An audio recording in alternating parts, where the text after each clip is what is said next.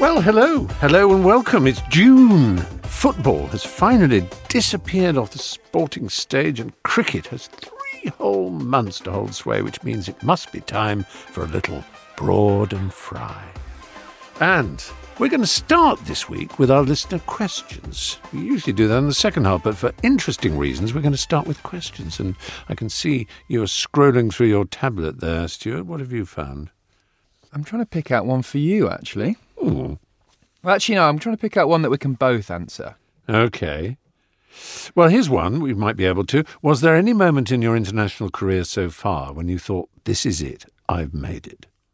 That's a good question, that, isn't it? Yeah. Good way to start. Um, the obvious answer for me is the first time I was involved in a team winning the Ashes. I think 2009. So I'd gone through a long period as a teenager growing up of England not winning the Ashes, 80, or since I was born really, 80, 86, 87 to 2005. So that was a big group of English cricketers never having that amazing feeling of beating Australia in, a, in an Ashes series. So that moment of beating them was a bit like very special to be involved in, but also done something that not every English cricketer can enjoy Yeah. or achieve. Uh, so that was a little bit of a not I've made it because international sport quickly um, comes after you, doesn't it? But you, it's yeah. it's that was a moment of you know going home with the medal, and this is this is pride of place. You know, especially because, am I right in remembering there was a, the Lord's test that year? A lot of greybeards were saying, oh, he's bowling too short. He doesn't seem to understand how to bowl for Test cricket. And then, then you put them completely right. You, Uh, yeah, well, I was under big pressure in that series. That was three tests in. I hadn't really taken any wickets. I was pretty much a bit of a bit part bowler for Straussy, the captain. I was Flintoff was bowling great, Jimmy was bowling well, Graham Onions was bowling brilliantly, and I was sort of. I remember at Edgbaston, I was throwing the ball after 69 overs. You know, as a main, mainline bowler, that's concerning. um, and then I had a little bit of luck at Headingley. I got six wickets in a losing game, but I, I I bowled quite nicely. Got Ponting, got Hussey, which always gives you a bit of a, a boost. And then at the Oval, got the five for that thirty odd that um, set me on my way. Really, so that was a moment of a we've won the Ashes. That's special because not every English cricketer can say that. B I've put in a performance that's helped win the Ashes. I can do it here. Ponting caught substitute. Yeah, well, actually, Ponting bowled. Ma- uh, Michael Oh, Clarke caught. right. Um, Freddie ran out ran out Ponting on the last day, if you remember. Of course. Um, it was uh, Steve Harmison took his last Test wicket, I think, coming charging in at the end. Graeme Swann took the final wicket, caught Alastair Cook. If you watch that back, Cook he puts the ball straight in his pocket. You notice that? so he's got the ball. That He's a was, big keeper of uh, mementos. memorability. Yeah, the yeah. the Ashes was won, and the ball was in Alastair Cook's pocket very quickly. Um, and the T20 World Cup actually, 2010, yeah. England's first ever white ball trophy, only white ball trophy as we speak live now. Hopefully that changes, but um, that was that was pretty special. Achieving things as a team that no other team in your country has achieved is is is great. I can't really match that. No one in my pitiful profession can match what uh, sportsmen and women can achieve. But uh, I, I think I'll always remember when I was a student, um, I was in this comedy club, quite sort of well known one called the Footlights, and um, and my contemporaries at, at university were, were Hugh Laurie and uh, Emma Thompson and, and uh, Tony Slattery, and we were all in this group, and we went to Edinburgh to, to do a comedy show, and we were students, you know. Hugh had said that he was going to join the Hong Kong police force because he had read somewhere that they had a problem with corruption, and he fancied himself as a kind of, you know, cleanser of, you know, who'd be the honest one, you know, the the, the it was complete it was complete fantasy. I thought I'd I'd go back to university and maybe teach, you know, become a, you know, an academic, grow tweed in a in a corner quietly, uh, but and it, this was the first year, 1981 at Edinburgh. They had this comedy award called the Perrier Award, and and uh, it was quite a big deal. And obviously, we knew we wouldn't win it because we were Cambridge, and everyone hates Oxbridge for damn good reasons. And uh, so we just thought, well, well, as long as we get away with it and people come and they enjoy it. But amazingly, we did win the award, and and we didn't know this. So we were on stage, we're taking our bow. And suddenly there's this enormous round of applause that comes on top of the applause that was given to us anyway. And um, we turn round, and rather shyly coming on stage is Rowan Atkinson, who was already a big star because of Not the Nine O'Clock News. And he was, um, um, hello, and um, uh, he was carrying this thing, and we thought, what's he doing in our show? What's he doing? And he just put his hand up and said, um, if I can have your attention, please. And uh, he announced that we'd won this Perrier Award. And we kind of were dazed. I mean, literally. But, but we didn't know that it really meant anything, except that evening there was a person who came round to our dressing room and said they were from the BBC. And could they show our show on television on BBC Two. It was like a student show to be shown on television. It was just insane. We said, Really? They said, Yes. And then the next night, some people came from Granada Television, basically saying, We'd, we'd like to give you a series. It was, it was extraordinary. Two days when we go up as students thinking, well, you know, and then I'll, it'll all be over, and uh, because it was our last year at university, and, and this thing happened. It was Unbelievable. And I think if it had been a year later, stand up became the big thing in the next few years, and alternative comedy, so called, and a load of Ponce Oxbridge people parading up and down doing funny voices would have um, would have been forgotten. I nearly said laughed, laughed out of court, but the whole point was to be laughed at. It reminds me of the great Bob Monkhouse joke. Do you know that? Um, they laughed when I said I wanted to be a comedian. They're not laughing now.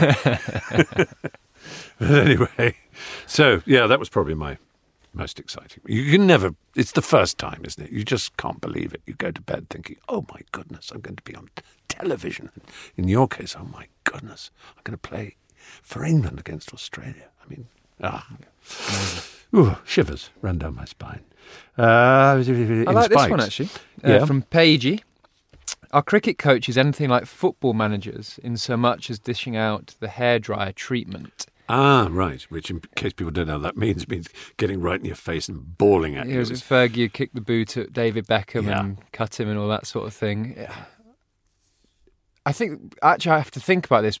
Probably means no, in the fact that yeah. I can't think of many occasions where a coach of mine has really lost patience or or really shouted at us terribly. Of course, we've been involved in terrible defeats, but. Yeah I don't know whether cricket is obviously it's a, a, longer game than football, so the emotions are stretched. Yeah. So uh, you might be really cross with something that your player did at eleven fifteen, but come half five, you've had five cups of tea and calmed down slightly, I suppose. But um, I don't know whether it's such a, a skill based sport with the bat and ball and in the field that when you lose, it's generally it's not because of lack of effort or lack of running or. Yeah or lack of heart. It's you've been outskilled yeah. by the opposition. So and the actually... plans are so thought through that it, it's unlikely to be because you're being tactically or strategically inept. One would have assumed. Yeah, it's a gem in cricket. You gen, generally lose if the out, other team has outskilled you.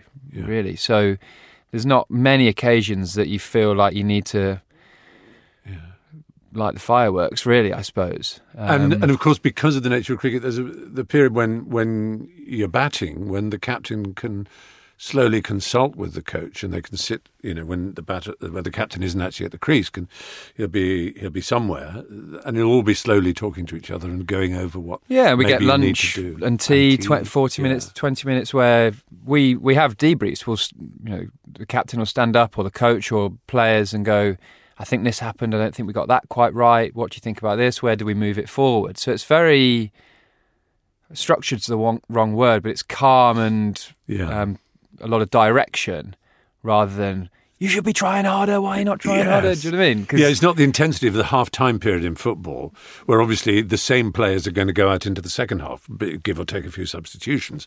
Whereas if you know if you, there's been a dismal batting performance and five players are out by lunch, you can't there's no no point uh, hair drying them because they're not going to go in again till the second yeah, innings. They, yeah, pointless. they've got three days till they need it. Exactly, exactly. So yeah, so it, it, and it's not.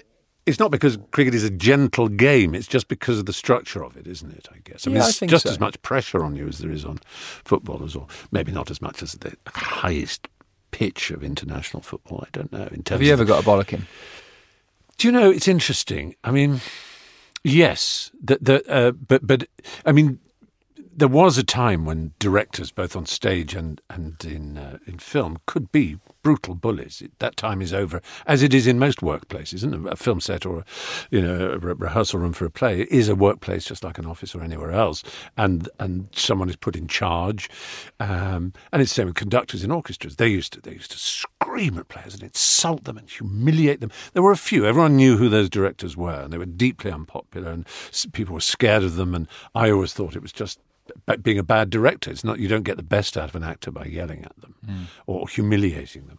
But uh, I, I, I, can remember one um, director. Uh, I won't name him. He's since uh, died, and he, and I actually liked him. He was in, furiously intelligent, a very successful uh, director of film and television. And um, but he had an incredibly polite way of speaking to people, mostly with his eyes closed. And I remember we were doing this scene where uh, it was a film film thing where this uh, day player, as we say. He was only on for a day. He played the, the manager of an Italian restaurant, uh, and he had these lines that he had. I had to say to him, arrive at the restaurant.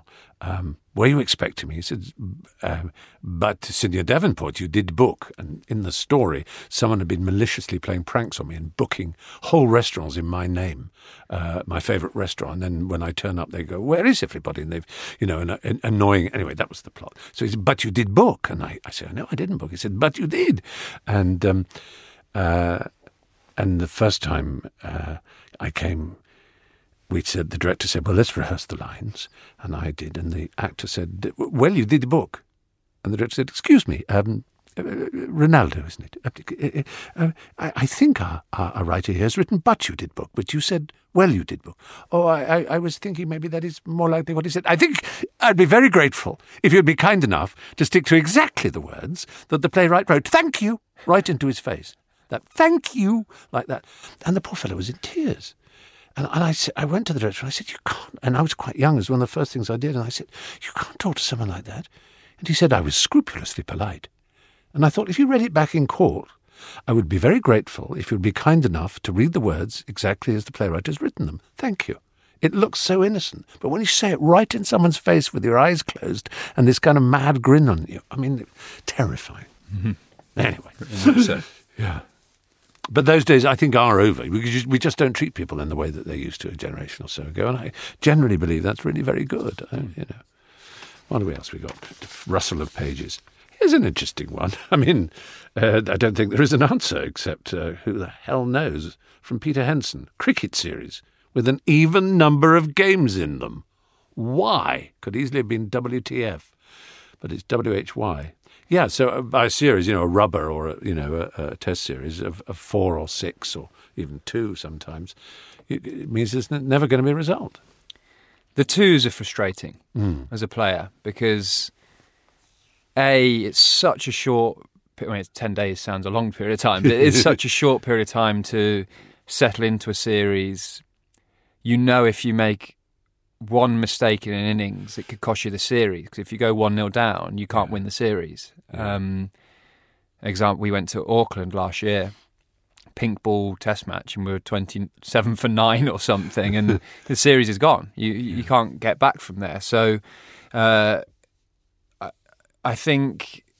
Yeah, two is it's uncomfortable to play in because you you're constantly playing obviously you're looking to win, but you know you can't make any mistake, yeah. and you don't get to know the opposition at all. You know, you you don't get to work out mm. a batsman over a three, four, five game series, and yeah. you don't get those personal battles that you're getting one over on the opening batsman, and then then he has a great innings and steps you back, and then you've got to fight back. So it's also um, been insulting to the countries because you know you've when it's England, it's always going to be five with Australia and usually the West Indies and India, but it might be a smaller number with what they would consider. Oh, so we're lesser countries, are we? Yeah, I, I, genuinely don't know the reason for it. I mean, international cricket now, especially with a lot of domestic tournaments coming up, like the IPL and mm. Caribbean Premier League, etc. Big Bash, the cricket schedule's tight, so that's that's part of the reason we don't get a lot of warm up games. Yeah. Um, in countries, but it's also, I'm sure, why we have short test match tours, and they're quite they are quite hard to prepare for. Because if you're only going for two test matches, you're not getting three warm up games. You know, you, you have to be right on the money as soon as you get into that series. And um, it's quite high pressure because you know that you've got to play the perfect series to win it. Yes, and one fears in that human way, which is not restricted entirely to cricket and its organisers, if the question is why, the answer is nearly always money. Well, it's a bit above my pay grade, that really. You're very tactful, very wise. Uh, here's one which uh, at least we can explain what the, what it means uh, from Clem. Have you seen that one? The ultimate question: Is there anything more dazzling and sensual than a well executed long barrier? wow. Okay. Do you do a good long barrier? You're often out Well, in the deep, so you probably have to. It's sort of gone out the game slightly. Uh, Fielding Hmm. coaches don't see it as the most athletic, uh, Yeah. aggressive, positive movement. So we describe it as it's a kind of kneel, isn't it? Yeah, I mean, one leg kneel. it's a one-leg kneel. Basically, you're you're forming a yeah, a fence, a barrier. Hmm. So if you miss it with your hands, you're hoping it crashes into your knee Yes, or your you- shin to Yeah. stop it. Because one knee's against the behind the heel of the other foot. Yeah, Other very good on really bouncy and bumpy outfields. Yeah. Shouldn't need it at Lords, where you're Right. basically on a bowling green. You know, it's, the ball Yeah. just moves beautifully. Um, yeah, you, you very rarely as an international cricketer do you get away with that now. If you do mm. it, you'll have a fielding coach on the balcony staring at you like, "Where- "Where's the positive intent in that?" So, because thing. it takes too long to get up from it and throw in. Is that the problem? Yeah, it is. Yeah. You should be. The way we talk in a team is every time the ball comes near you, it's a it's a chance to have an impact on the game. So you should attack the ball, attack it with a nice low posture, get it in two hands aggressively, and throw it quickly into the wicket keeper. Um, I think the long barrier came. It's quite a defensive way of yeah. stopping the ball. Um, it is elegant though. If it's you look elegant, it up, yeah. well, it, I'm yeah. six foot six. It's not You've that got a lot elegant when you get up. yeah, further way to go, After 25 overs, and I'm getting hauled up by a crane once I go down. It's not so elegant. But Have you ever? me- oh, sorry. uh, for me, the the sort of most elegant, beautiful sight on the cricket field is a slip catch. I think being a bowler, that there's that lovely time-stopping moment where the, you've caught the edge of the bat, and you can see it going directly to first, second, third slip, and time just stops, and you stop breathing. You gas you. You're just waiting for that ball to stick in the hands, and as a bowler, you're you've bowled it from 22 yards. You're probably now 18 with your follow through. You've got a beautiful straight line view of that ball moving towards the slips, and to me, that I mean, Graeme Swann was just brilliant at it. Um, but to me, that that sight of a slip fielder getting in a great position to catch the ball uh, can't be beaten. Uh, I'd agree with that. But there's an, a modern, I don't know if there's a word for it, the, the, the boundary hop, the throw up and the boundary hop. When when, when you've got a catch coming, uh, you only really see these in one day games and T20. Uh, and uh, and the, and the field is right on the boundary rope or the sort of strange cushiony Toblerones that count as boundary ropes these days, and and and uh, he's leaning back, and the impetus of taking the catch is going to make him go over and or, or touch the boundary, uh, and so they throw it up in the air, hop behind with that impetus, and it's up in the air long enough for them to get forward of it and catch it, so that it's a, a legal catch and not a six. Have you ever done one of those yourself? Uh, we practice it every day. Do you Yeah, really? it's now it's now as standard of practice as a, a high catch going straight up. It's um, There was a time when it was only people like Maxwell who were you yeah, saw doing it. Yeah, but now I mean, everyone. The, guys are brilliant at that. It's such a it is a great skill. It's an awareness of knowing where the boundary rope is, um, and I mean you're not allowed to step outside the boundary rope. while your hand is not touching the. Well, that would be six, but also while the ball's in the air. So the ball, once it's been hit, if you step outside and then jump back in to catch the ball, that would be Oh, six. of course, because yes. you're expanding the playing area to gain momentum to come back in. I think so. It's uh, yeah, they're brilliant to watch, aren't they? When when they come off, it's um, I always think the batsman looks really unlucky when they get out to a catch like that, but actually they practice that often now. It's it's almost expected that you you pull off a catch like that. Um, It is. It's true, Uh, and I still kind of my eyes pop out of my. And we'll, we'll see a lot in this World Cup because Yeah. the boundaries will be brought in. There'll be big advertisement um, around the boundaries edge, so it, players will be very aware where the boundaries edge is, calm enough to flick the ball in the air if the momentum's taking them over, and we'll see a few. Yeah, I saw Jonny Bairstow do one in the in a warm up game.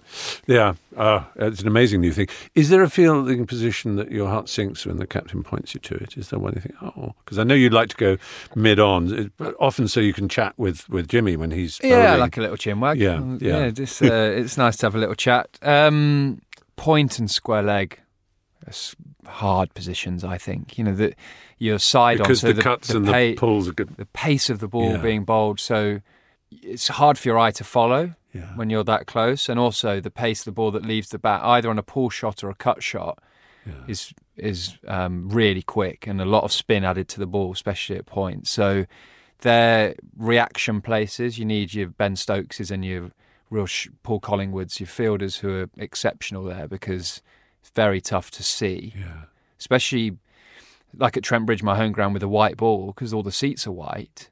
Really hard to see the white ball come off the bat. So, um, yeah, you need your your real sharp fielders in that position. Your low, dynamic, Yeah. good position, good posture. Whereas at mid on, you know, your six foot six bowlers who can stand there and, and uh, pull out the long barrier if needed. Oh, and now listen. I've just suddenly thought of a competition uh, for our listeners. If there's time before we take the break, I carry around with me, and I sort of add to it. It's very silly and it's very me. This you may think, what kind of person does that? But um, words for hitting a cricket ball. All right. Now I've got them. I've got them in alphabetical order. And every time I hear a commentator or someone uh, saying, "Oh, he," and they use the verb for, for hitting a ball, uh, I add it. So he angled it down, for example, if you want the letter A, as I've got it, you know, he angled it down to there or whatever. So uh, you can play this, but the, the win- anyone who can come up with the most words that I've left out of this list, which are legitimate words you would use for a way of hitting a cricket ball, okay? I'm going to go through it. It's in alphabetical order. It'd be quite fast, but you can always rewind if you're listening, okay? Angle. Bat, batter, belt, biff, blast, blat, block, bludgeon, bunt. Caress, chip, clatter, clip, clout, club, clump, cream, crunch, cut. Drag, drive, dib, dig out. Ease, edge. Feather, fetch, flail, flay, flick, flip. Glance, glide, glove, guide. Hammer, haul, heave, help, hoik, hook. Jab. Lace, lap, lash, launch, loft. Mow, muller, munch, murder. Uh, nick, nudge, nurdle. Paddle, paste, pat, ping, poke, power, prod, pull, pummel, punch, push. Ramp, rinse, run. Scoop, scythe, shovel, slap, slash, slog, slug. Smack, smash, smear, smite, smoke, snick, spank, spear, spoon, squeeze, squirt, steer, strike, stroke, swat, sweep, swipe. Tap, thrash, thump, thwack, tickle, time, tip, tonk, tuck, turn, wallop, whack, work. There you are. That's my lot. I watch Peaky Blinders in my spare time, and that's what you do. it's almost if I'm watching cricket and I suddenly hear he mull- I hear, you know, it's a favourite of Mike Atherton, or he mullered that, you know, I think, oh yeah, I've got to wear that. Is that on my list? And I check, you know. So some of them you think well, they're, they're a bit weird, um, you know, like uh, well, obviously turn is easy, but uh, the number of S's it's extraordinary, isn't it? Steer, squirt. You see, they're all real ones. He squeezed it, spooned it, speared it, and and some of the. I mean, it's fascinating, but it shows the variety in cricket. I think any cricket lover would tell you the nuance of difference. So you want our listeners to try and add to your list? Yeah, exactly. If they can think of words I missed out. Uh, and on that note, while they're thinking of it, uh, we can take a break.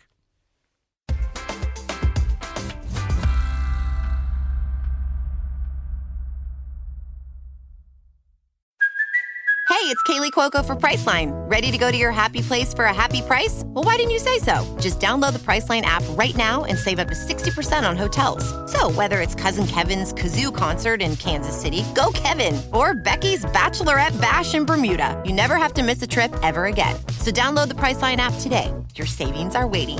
Go to your happy place for a happy price. Go to your happy price, Priceline. Many of us have those stubborn pounds that seem impossible to lose, no matter how good we eat or how hard we work out. My solution is PlushCare. PlushCare is a leading telehealth provider with doctors who are there for you day and night to partner with you in your weight loss journey. They can prescribe FDA-approved weight loss medications like Wegovy and Zepbound for those who qualify. Plus, they accept most insurance plans. To get started, visit plushcare.com slash weight loss. That's plushcare.com slash weight loss. Hi, I'm Daniel, founder of Pretty Litter. Cats and cat owners deserve better than any old fashioned litter. That's why I teamed up with scientists and veterinarians to create Pretty Litter. Its innovative crystal formula has superior odor control and weighs up to 80% less than clay litter. Pretty Litter even monitors health by changing colors to help detect early signs of potential illness. It's the world's smartest kitty litter. Go to prettylitter.com and use code SPOTIFY for 20% off your first order and a free cat toy. Terms and conditions apply. See site for details. This episode is brought to you by Shopify. Whether you're selling a little or a lot, Shopify helps you do your thing, however you cha-ching. From the launch your online shop stage, all the way to the we just hit a million orders stage. No matter what stage you're in, Shopify's there to help you grow. Sign up for a $1 per month trial period at shopify.com slash special offer, all lowercase. That's shopify.com slash special offer.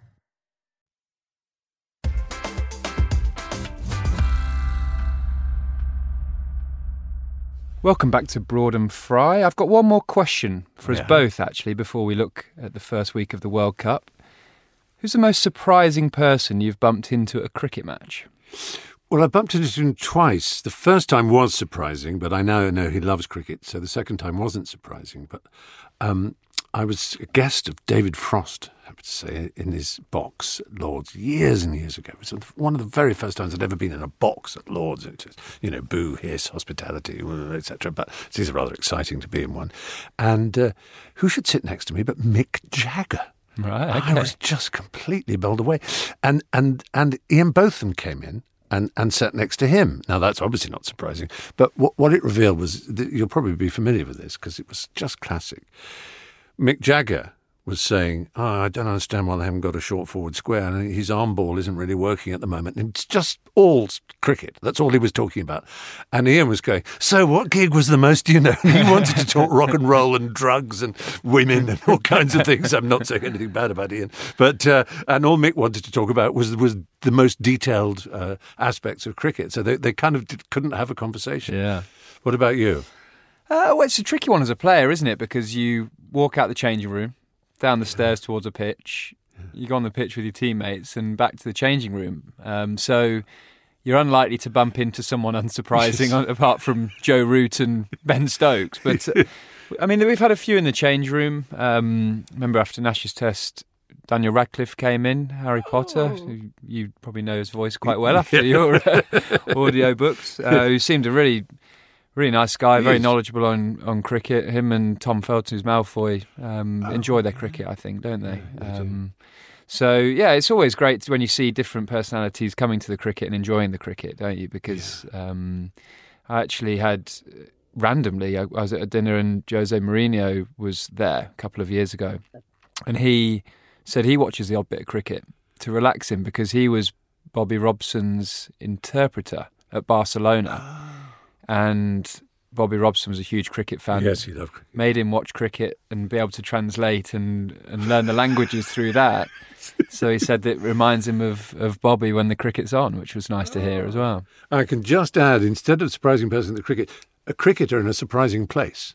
Now, there's a place in Los Angeles which is legendary for old Hollywood and modern Hollywood and everything in between. It's a hotel called the Chateau Marmont, and it's where John Belushi died very sadly from his drug overdose. There are all kinds of stories of its wickedness and depravity and darkness, and uh, it's one of the sort of last places, the chateau as they call it, just for short, where you know you expect the cool people to hang out.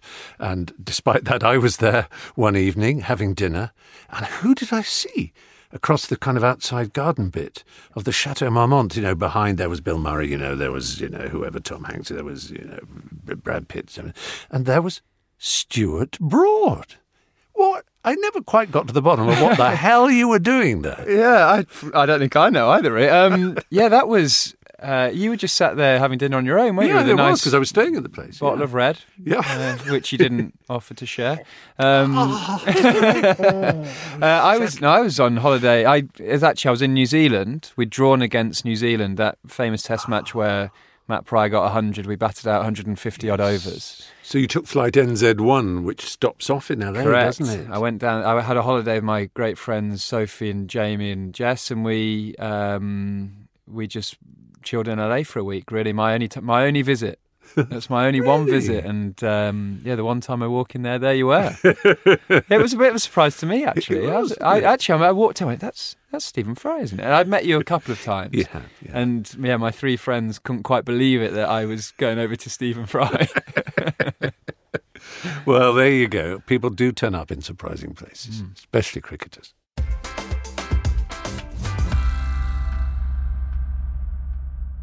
Well, the Cricket World Cup is up and running. I'll give you my assessment after week one shortly, but let's reflect on the first match. England opened the tournament at the Oval against South Africa, and my podcast partner Stephen Fry was there.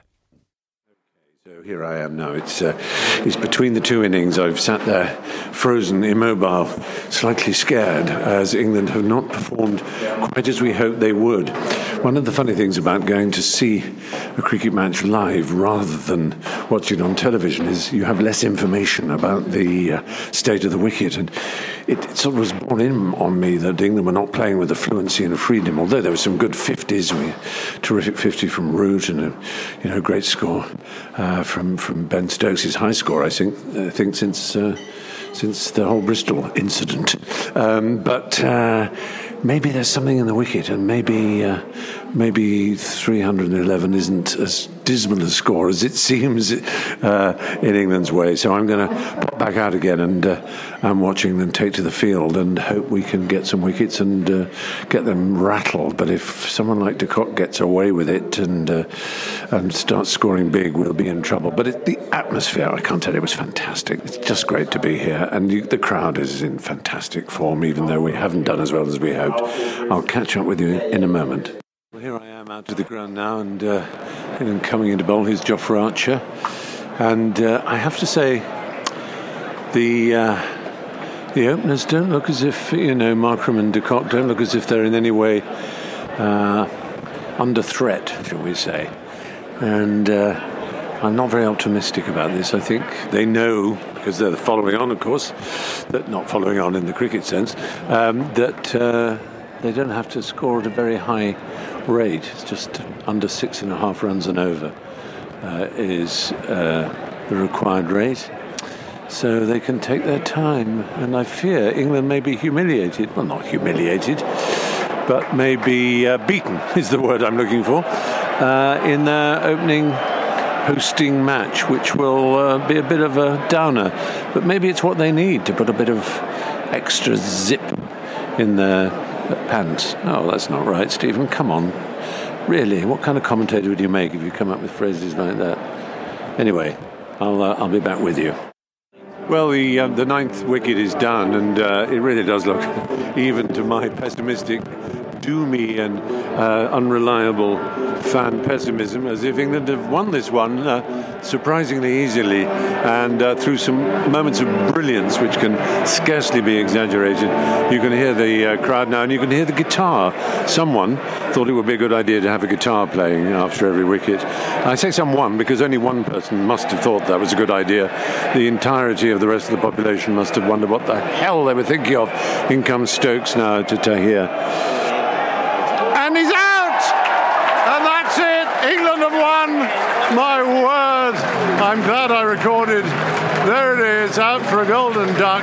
Stokes surely man of the match after the most impossible zany, brilliant, audacious. What, what adjectives am I after? Surreal, uh, he- heroic, historic, glorious catch, uh, and indeed the highest English score. Um, it's a triumph, and uh, this match report is full of nothing but.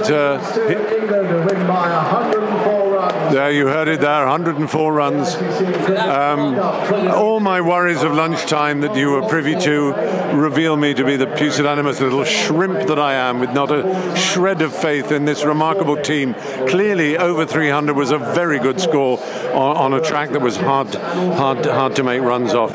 So this is me signing off from my match report, filled with joy and happiness, and I'm sorry about the sound quality.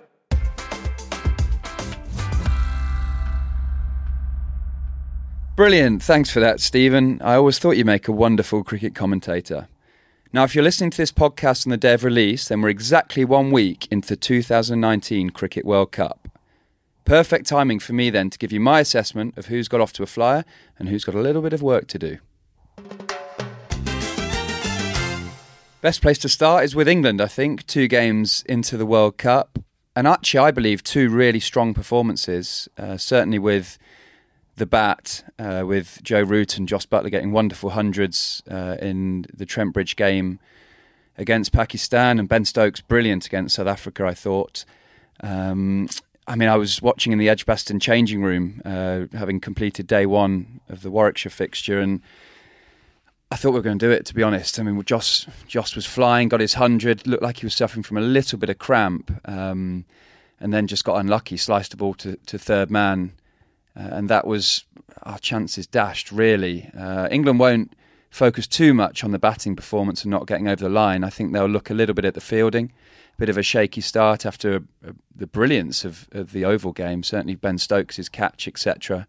But I think the, there's enough experience in that England change room not to make too much of a, a, problem out the fielding, not to make too much noise about it. I think there'll be a bit of that in the media, but the strength of this team will be to shut that out and know that we're a really good fielding team. The strengths of Jason Roy, Stokes are electric in the field. I don't think a couple of fumbles and a couple of drop catches should take away the aggression in the field. And uh, I, I, really think in that change room they, they shouldn't make a big deal out of it. Just get on, know that we're a brilliant fielding team, and know that we'll we'll put it put it right in the next game at, at Cardiff against Bangladesh. So I think we're in a brilliant place as a team. I don't mind us losing one early in the tournament because actually these World Cups are won with momentum later on in the tournament. And fair play to Pakistan. I mean, brilliant passion. Uh, Wahab coming in at the end with amazing pace and skill.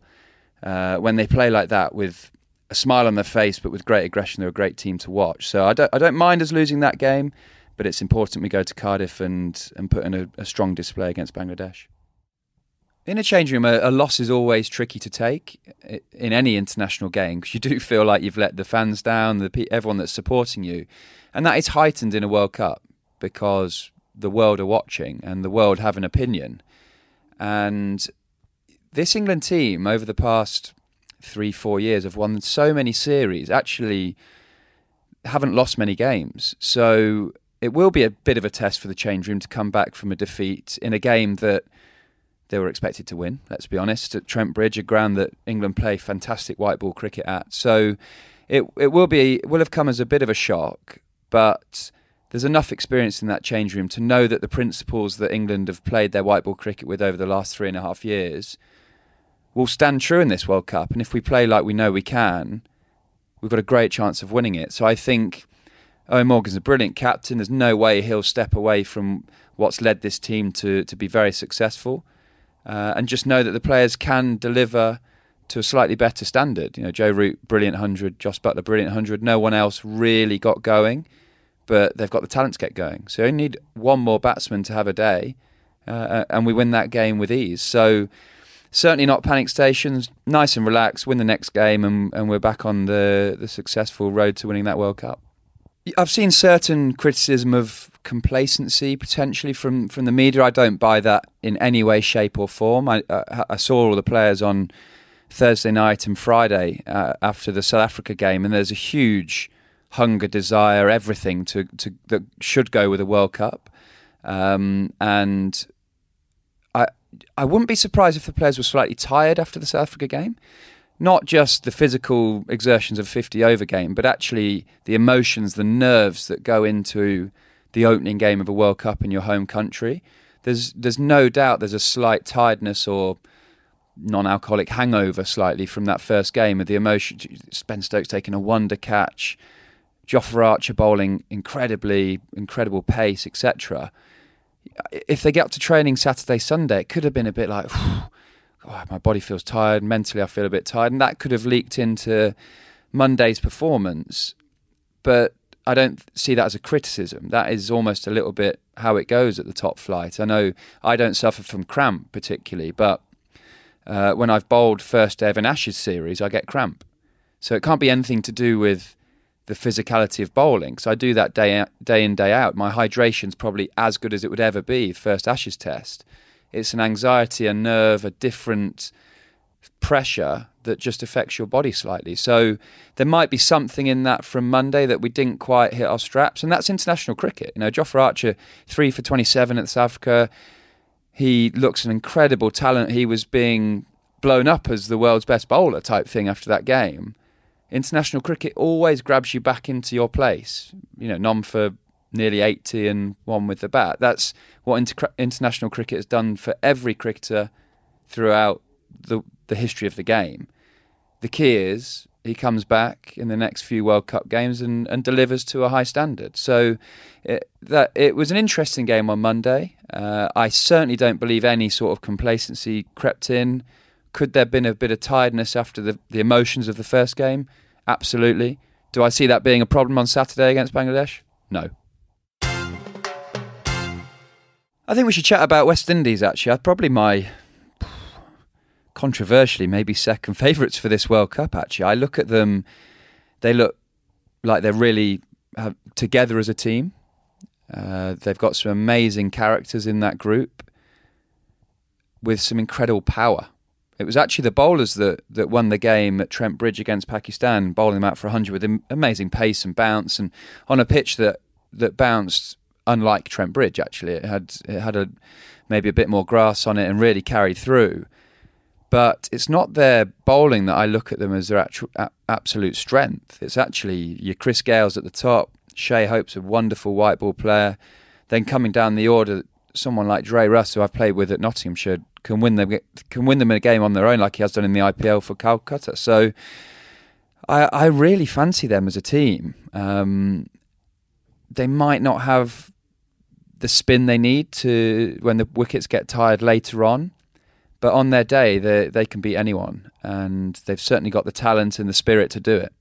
When I look at the West Indies, I think consistency is that a problem for them? Is it not?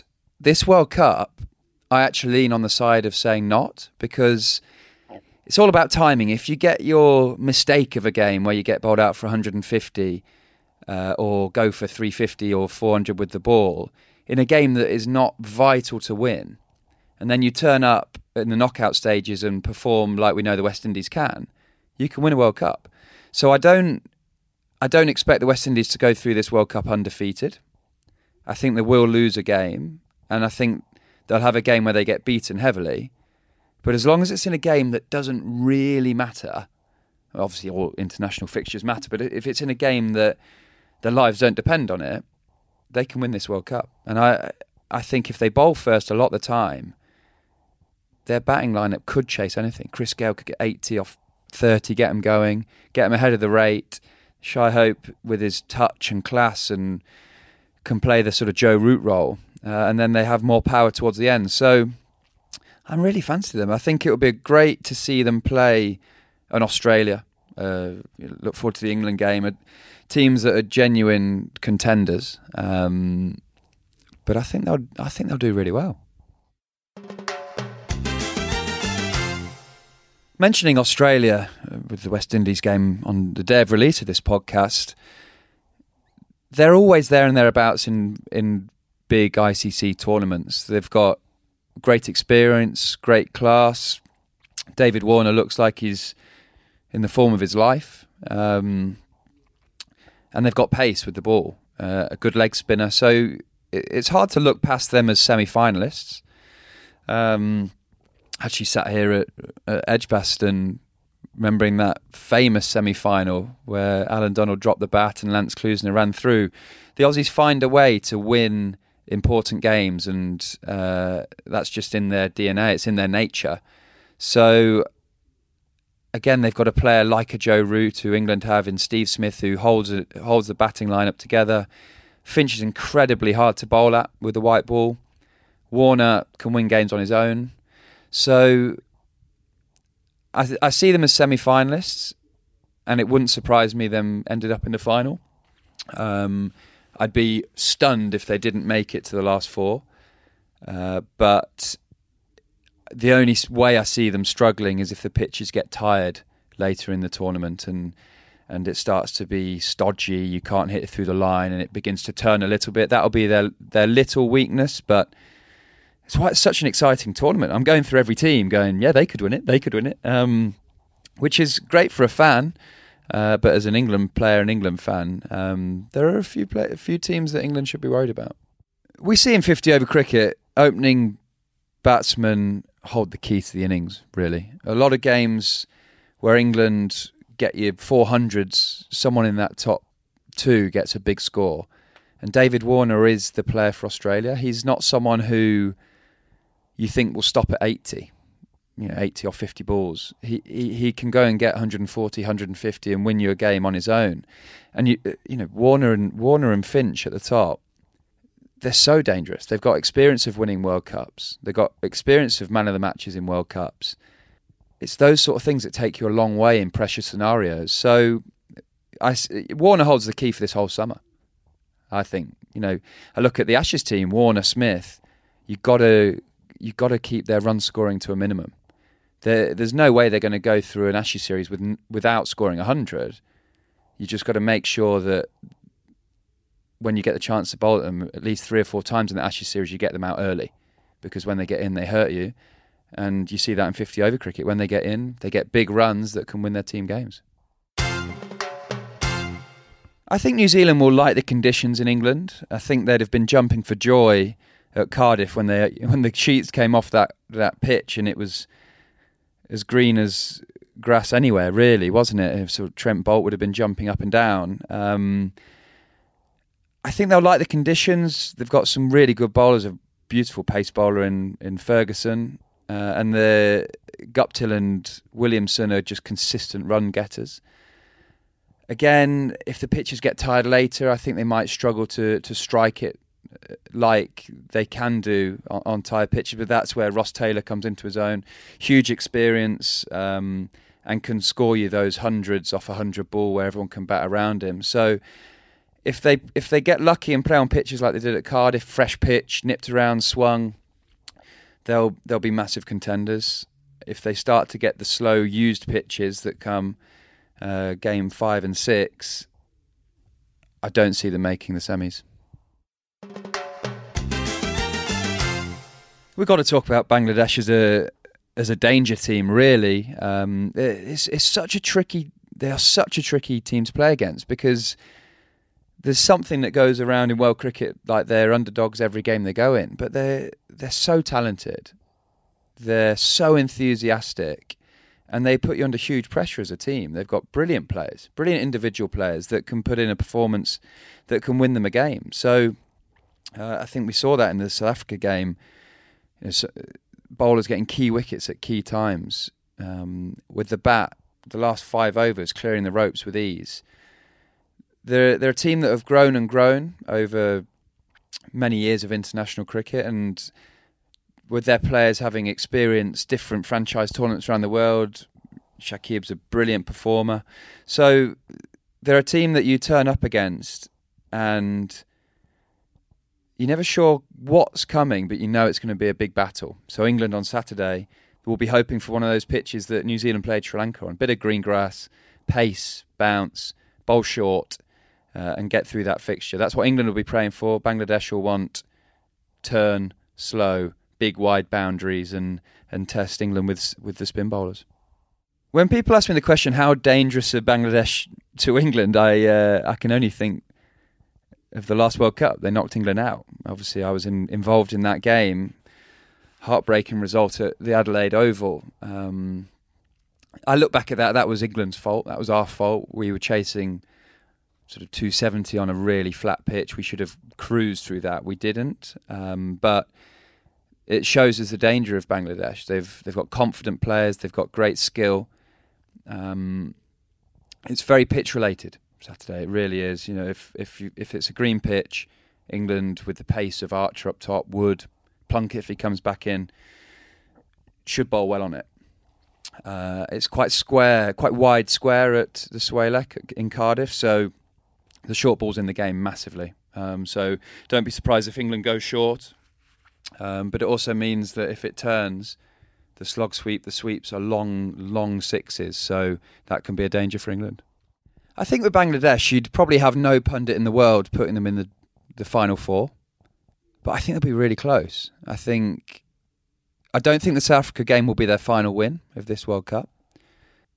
I think they'll have another big scalp in them, definitely. I don't think they will make the final four because there's just such great strength out there in other nations. But I certainly don't think they'll walk away from this World Cup being embarrassed or or having been um, smashed by other teams. I think they'll always be competitive. Um, and if they get conditions in their in their favour, they can beat anyone in the world. I genuinely believe that. Really tough start for South Africa. You know, they've, they've not really had time to loosen and warm into the tournament. They've played well. They're playing the third game of the the tournament when India come in and play their first game. So they've not really been able to see what conditions are doing and uh, and get used to it. They've had awful news of Dale Steyn missing the rest of the World Cup that came out today.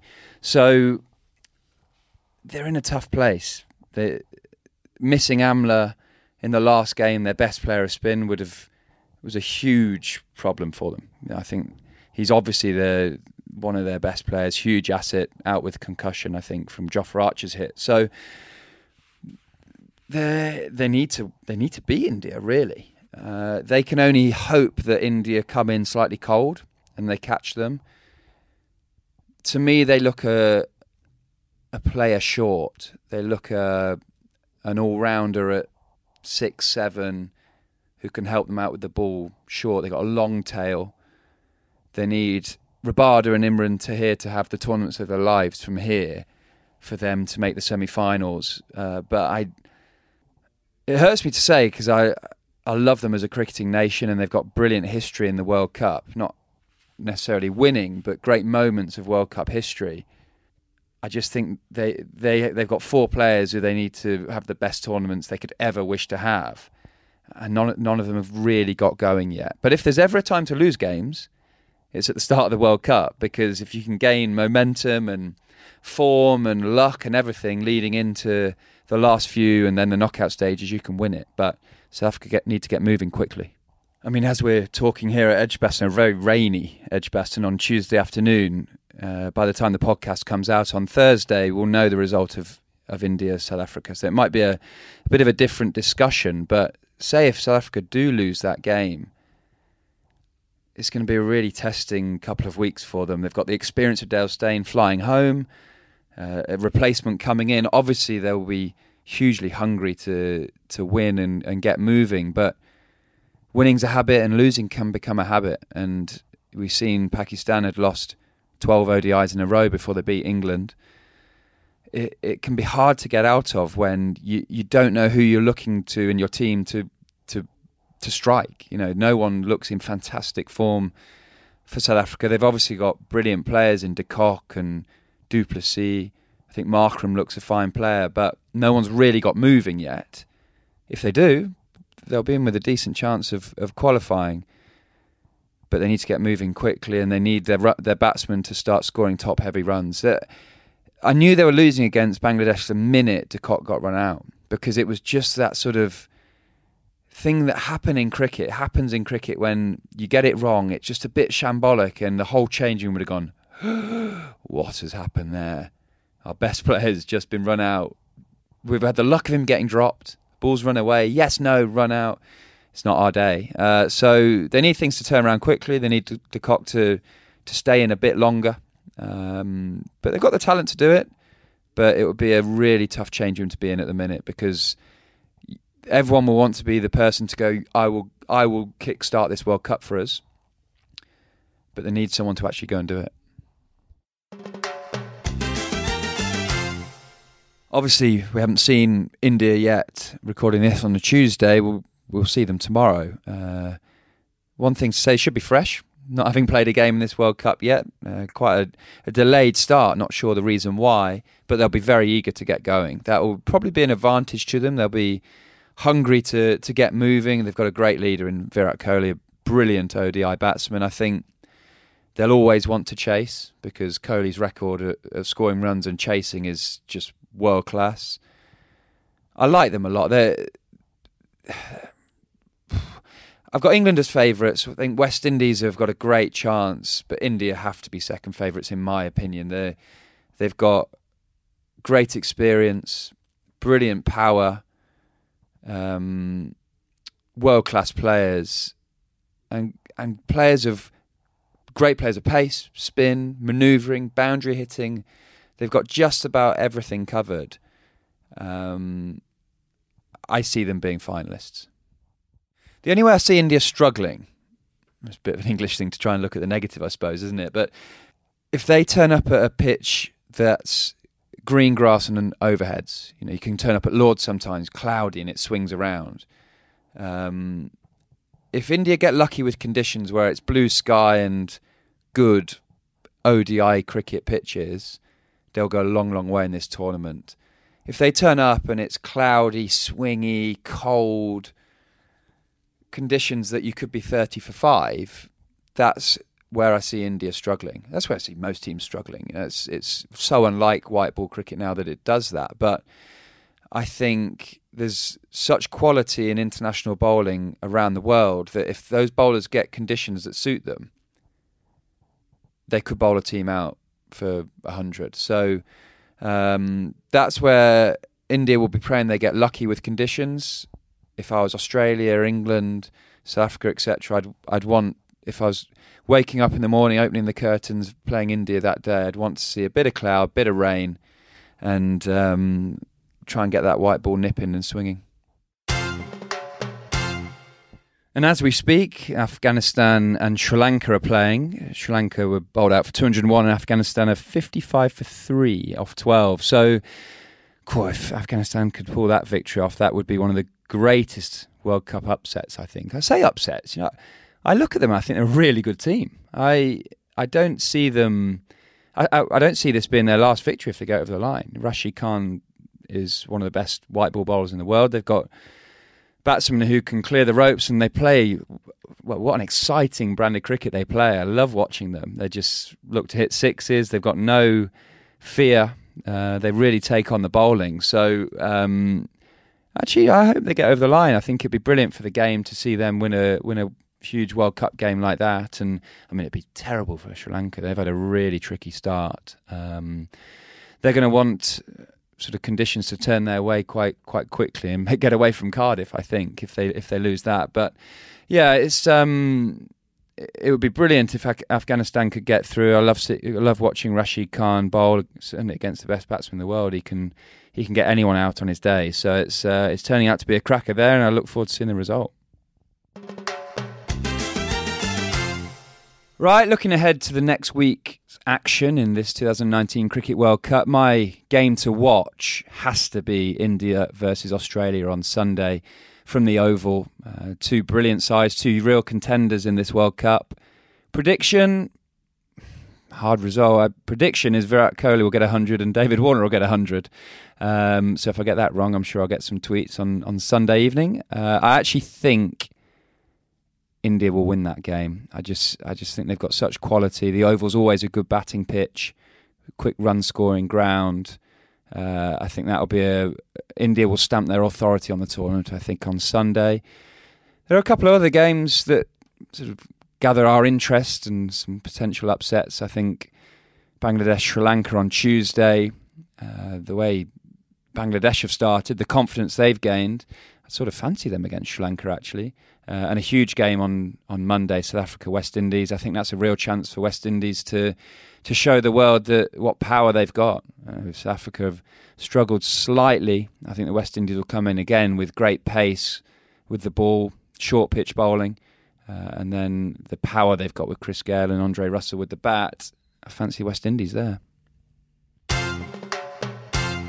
So to round up this week's World Cup thoughts, I suppose. Uh, Stephen's asked me the really difficult question of who are my final four? Who are my semi finalists of this World Cup? Is that almost the impossible question after a week's worth of action? I think we'll know more this time next week, but I've got to make the call. So I'm going England, of course, as a semi finalist.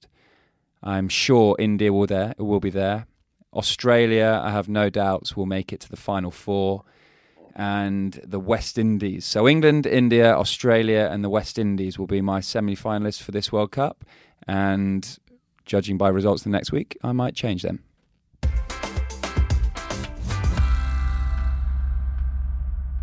That's all we've got time for on this week's Broad and Fry. If you've been enjoying the show, then please do take the time to give us a rating, leave us a review, and of course, subscribe so that you can receive the episode automatically.